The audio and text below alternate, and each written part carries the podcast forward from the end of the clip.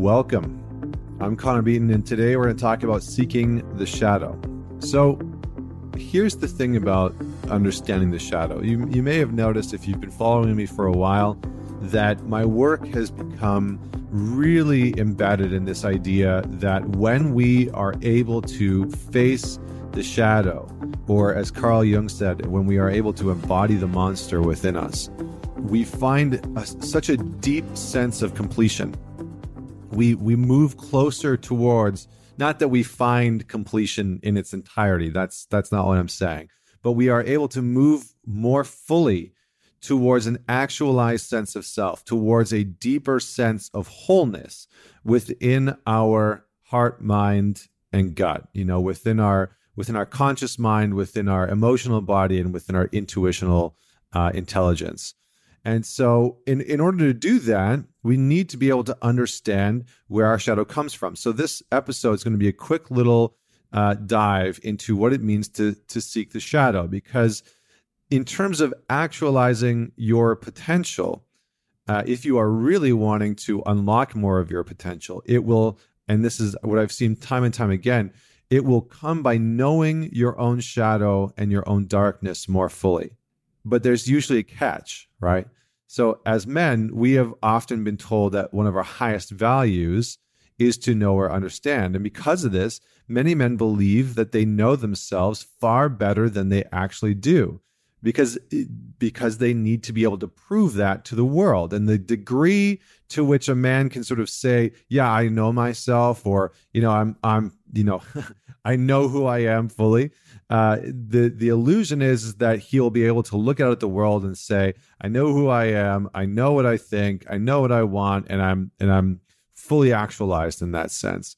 And this mechanism or belief is already knowing oneself actually hinders our ability to see our own dysfunctional behavior, to see our bad habits, to understand our inner critic better, to get to know the victim within us that is causing us to, you know, fall short on our goals, uh, not be able to get into the shape that we want, not have the relationship that we want, not be able to connect fully sexually with our partner. And in fact, this mechanism is a part of the shadow. Um, it, it's the part of the shadow as it is almost kind of like a cloaking technology for the shadow that it deploys to remain hidden. And for most men, this can spell disaster. A man who has adopted the ironclad belief that he, quote unquote, already knows cannot learn what has been hidden from him since the beginning.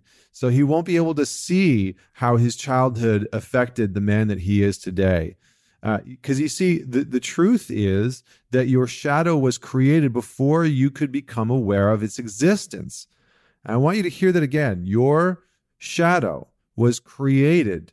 It was started, it started to become formed before you even knew it existed. And it built strong mechanisms to continue hiding from your conscious awareness. And the work of many, many guys, the work of many men and many women, is to practice the art of not knowing.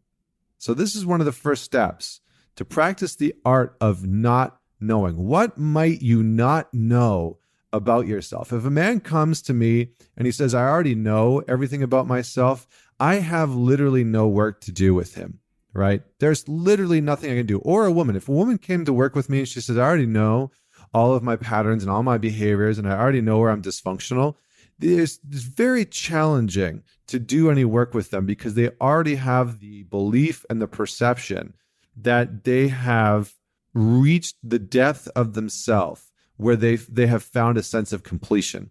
So with that, what is someone supposed to do, right?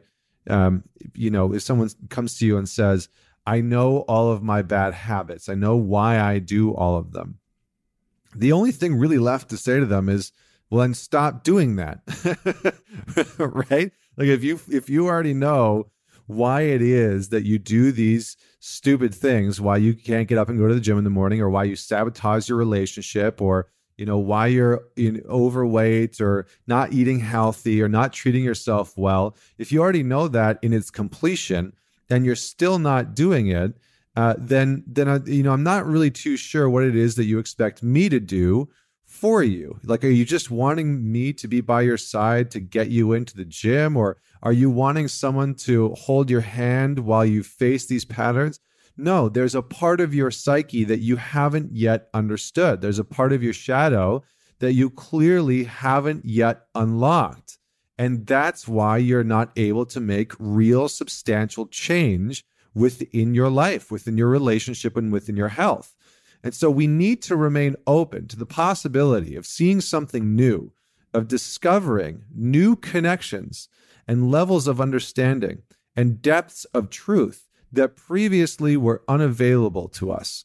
Much like a free diver trains himself to go deeper and deeper, so too can you train yourself to create more depth of awareness by remaining open and free from gripping tight the belief that that's just the way that I am, or I already know why I do that. So we can see here that that step number one is remaining open to the possibility of something new within yourself. Step number two is cultivating a deeper sense of awareness. Now, this is this is an introspective action. This is this is being able to look within yourself, see your thoughts, hear your thoughts, feel your emotions and understand why those things are there, right? Because for every one emotion, we might have hundreds of thoughts, right? When you're angry, you feel the anger, there's one emotion, but you might have hundreds of thoughts around that anger about the conflict that you're having with your partner or something that's happened with your boss. And you might think a hundred different things about what to do or how to handle it uh, or why they are, you know, being unjust in some way, shape, or form. So we need to be able to cultivate a deeper awareness, and how we practice that awareness is, this is step number three, we become intimately aware of our reactivity. And we start to become more and more aware of where we get reactive because the reactivity within us, the things that that cause us to get angry, to get frustrated, to shut down in our partnership. These are the things that we need to understand why they are happening because they usually bubble up the service and then they take over of our conscious mind and all of a sudden we're acting in these ways that that we don't necessarily want to act but we feel a little bit of out, out of control right i hear this all the time with people that uh, you know, drink or or smoke too much weed. It's like I don't know really why I'm doing it. I just revert to it. It allows me to avoid feeling a certain way. It allows me to numb out or not have to deal with something. So we want to turn towards the things that that are that are causing us that discomfort, and we need to see it through the lens of reactivity. So what makes you reactive? And you might want to just ask yourself that question. Like I get reactive to my partner when or I get reactive at work when, or I get reactive within my own health when, and to start to understand yourself better, not just from a, a conceptual level, but from an origin story level. The next thing, in terms of seeking the shadow, is to be able to move into uh, a, a space of awareness. Now that you've cultivated this awareness, of being able to better understand and building a relationship with the quote unquote unhealthy parts of yourself.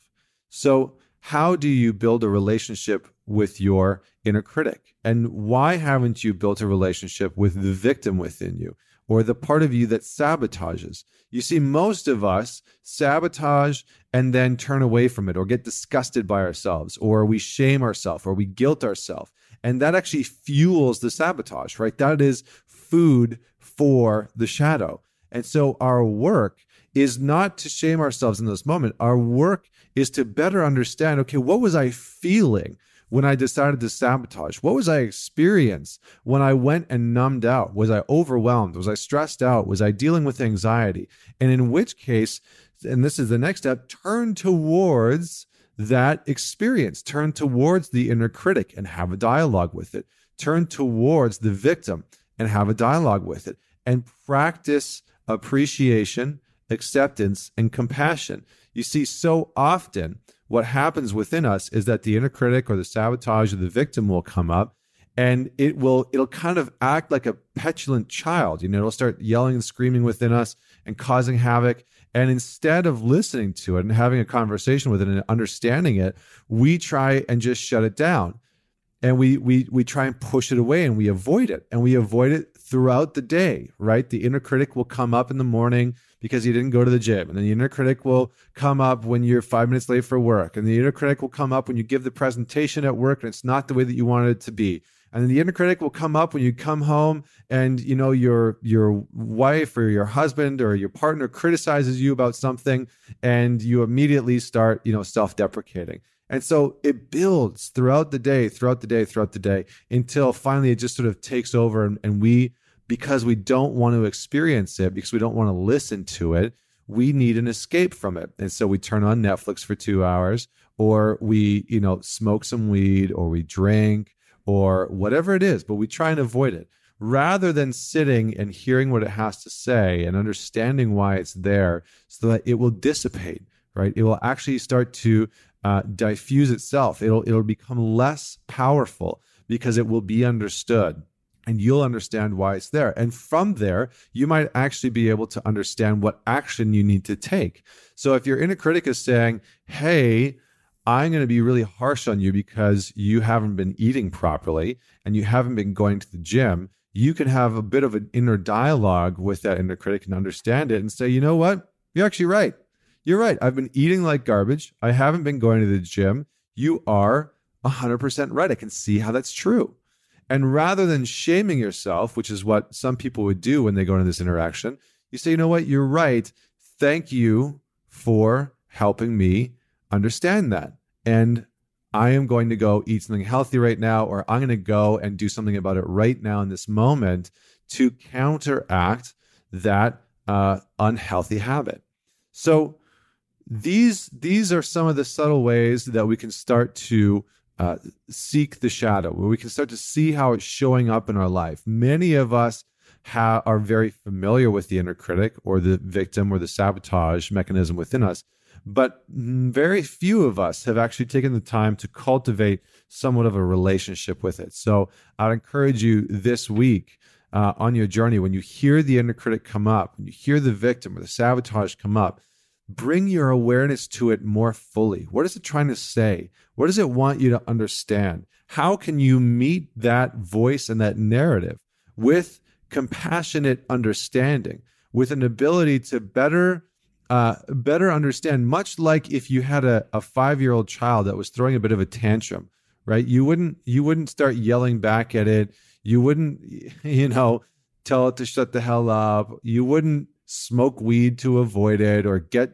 drunk or turn on Netflix for two hours just so that you didn't have to listen to it, even though it was still sitting in the room, you know, throwing a tantrum. You would sit with it and try and understand why are you hurting right now? You know, what's going on for you right now? And so we need to create a little bit of separation between our awareness, right? Or I think, as some people would call it, the transcendent self, the version of ourself that's just our consciousness, that's unencumbered by uh, the the inner critic, that sort of has some separation between these other parts of ourself. And we need to be able to move into that space and say, okay, I'm gonna I'm gonna move into this transcendent self. I'm gonna move into the part of my consciousness that can hear from an, from a loving, compassionate, understanding place what the inner critic has to say. And when we do this often enough, we actually start to see our behaviors shift and our ability to take action on the things that we really want to take action for because we have heard ourselves properly and we're we're ending the cycle of shame and guilt and doubting and victimhood because we are listening to those parts, we are in dialogue with them, and we've brought our awareness to them in such a way that that we've built a relationship with them. And and when that happens, they start to transform, right? Much like if you have a coworker that you have a bad relationship with and all you two do is argue, but you start to shift the conversation and sit down with them instead and say, Tell me what's happening in your life, you know, and you bring some appreciation and understanding and compassion to that person. Suddenly, your relationship with them starts to change. There's less conflict, there's less hostility, there's less animosity and resentment, and there's much more uh, ability to work together on a common goal or task.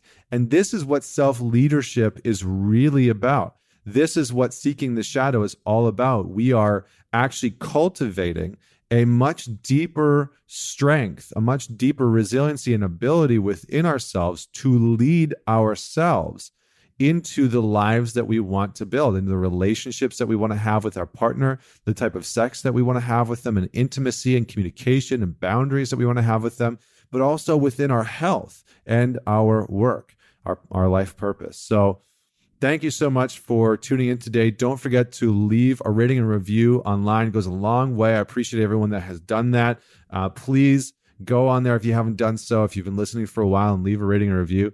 And don't forget to share uh, if you know someone that would love to to dive into this topic and understand it better, uh, please do share it with them. So until next week, this is Connor Beaton signing off.